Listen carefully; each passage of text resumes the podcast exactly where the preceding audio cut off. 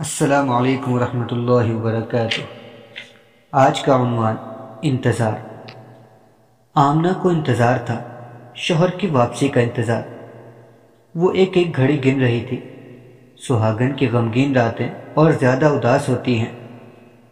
وہ لوگوں سے پوچھتی رہتی کہ تیز اونٹ پر شام سے مکہ سفر کتنے دن میں طے ہو سکتا ہے۔ اور عبد المطلب جب کبھی تجارت کے لیے جاتے ہیں تو شام میں کتنے دن ٹھہرتے ہیں؟ ان باتوں سے وہ اپنے دل کو بہلاتی احساس سے جدائی کو تھپکیاں اور غم فرقت کو لوریاں دیتی شام سے واپس آنے والے خبر دیتے کہ ہم نے فلاں پہاڑی کے دامن میں عبداللہ کو جاتے ہوئے دیکھا تھا۔ اس پڑاؤ پر عبداللہ ٹھہرے تھے۔ نخلستان میں اپنے اونٹوں کو وہ چارہ کھلا رہے تھے۔ مگر شام سے واپسی کا حال کوئی نہ بتاتا۔ جس راستے سے عبداللہ گئے تھے، وہ آمنہ کی نگاہ میں تھا۔ وہ دل ہی دل میں خوش ہو کر کہتی کہ انہی کھجوروں کی اوٹ سے وہ آفتاب کی طرح طلوع ہوتے دکھائی دیں گے۔ سرخون جس کی گردن میں گھنٹی پڑی ہوئی ہے۔ خوبصورت کجاوا، پانی کی وہ چھاگل جس کا تسمہ میں نے اپنے ہاتھوں سے باندھا تھا۔ اور پھر وہ۔ قریشی نے بڑھ کر اہلم و سہلن کہیں گے۔ اور عبد المطلب بیٹے کے لائے ہوئے درہم و دینار خوشی خوشی گنتے ہوں گے۔ اسی انتظار میں کئی مہینے بیت گئے۔ خود عبد المطلب کو بیٹے کی طرف سے فکر ہو گئی۔ معلوم ہوا کہ مدینے سے شام کے وقت قافلہ آیا ہے۔ قافلے والے بہت تھکے ہارے ہیں۔ صبح سویرے عبد المطلب کے یہاں خیر خبر دینے کے لیے آئیں گے۔ مگر عبد المطلب تلوار لے کر اٹھے۔ آنے والوں سے خود جا کر ملے۔ انہیں بتایا گیا کہ عبداللہ شام سے واپس ہو کر یزرب میں ٹھہر گئے ہیں۔ بیمار ہیں۔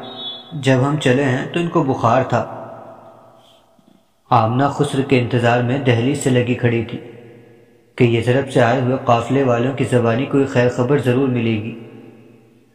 عبد المطلب کے چہرے پر فکر و پریشانی کے آثار نمایاں تھے۔ مگر بہو کو منتظر و نگراں پا کر انہوں نے دل گرفتگی کو چھپانا چاہا اور کڑک ہو کر بولے، عبداللہ کو یوں ہی بخار آ گیا ہے۔ سفر بھی تو بہت لمبا تھا۔ جوان آدمی کا بدن تھکان سے یوں بھی گرم ہو جاتا ہے۔ فکر کی کوئی بات نہیں، وہاں اپنے عزیزوں میں وہ ٹھہرا ہوا ہے۔ یہ ضرب کے لوگ بہت متوازے اور درد مند ہوتے ہیں۔ تیمار داری میں کوئی کسر نہ چھوڑیں گے۔ میں کل صبح حارث کو یہ ضرب بھیج دوں گا۔ وہ عبداللہ کو اپنے ساتھ لے آئیں گے۔ شوہر کی بیماری کی خبر پا کر آمنہ کا کلیجہ دھک سے ہو کر رہ گئے۔ وہ بیمار ہو گئے۔ یزرب میں ہیں یہ الفاظ اس کے کان کے پردوں میں چپ کر رہ گئے۔ ایک زبردست دھچکا سا لگا۔ آنکھیں خوش تھی پر دل رو رہا تھا۔ وہ اسی حالت میں ٹہلنے لگی۔ غم کے بوجھ سے وہ دبی جا رہی تھی۔ رہ رہ کر دسیوں بیسیوں وسوسے ذہن میں آتے تھے۔ امید بنتی تو آنکھیں چمک اٹھتی، اور آس ٹوٹتی تو چہرے پر دھندلی چھائیاں سی نمودار ہو جاتی۔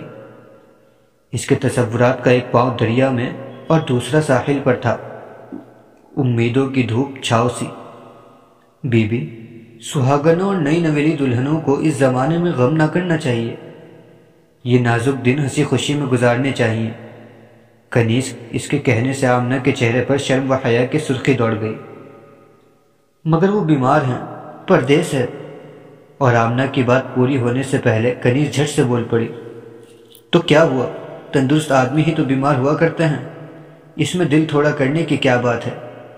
میرے بڑے بھائی بیماری دور کرنے کا عمل جانتے ہیں۔ میں ان کے پاس ابھی جاتی ہوں۔ انہوں نے یہی مکے میں بیٹھے بیٹھے منتر پڑھ کر یزرب کی طرف پھونک دیا تو چٹکی بجاتے بیماری جاتی رہے گی۔ لات و حبل ان کی سنتے ہیں اور اوزا ان پر بہت مہربان ہے عبد المطلب لوگوں سے جھگڑے، چھڑانے اور ضروری باتوں کے مشورے کرنے کے لیے دار الندوہ چلے گئے۔ کنیز روٹیاں پکانے لگی۔ گھر کی دوسری عورتیں اپنے اپنے کاموں میں لگ گئیں، مگر آمنہ کا دل یزرب میں پڑا تھا۔ وہی ایک تصور، وہی ایک یاد۔ پاک باز عورت کی دنیا شوہر کے سوا اور کچھ نہیں ہوتا۔ اللہ حافظ۔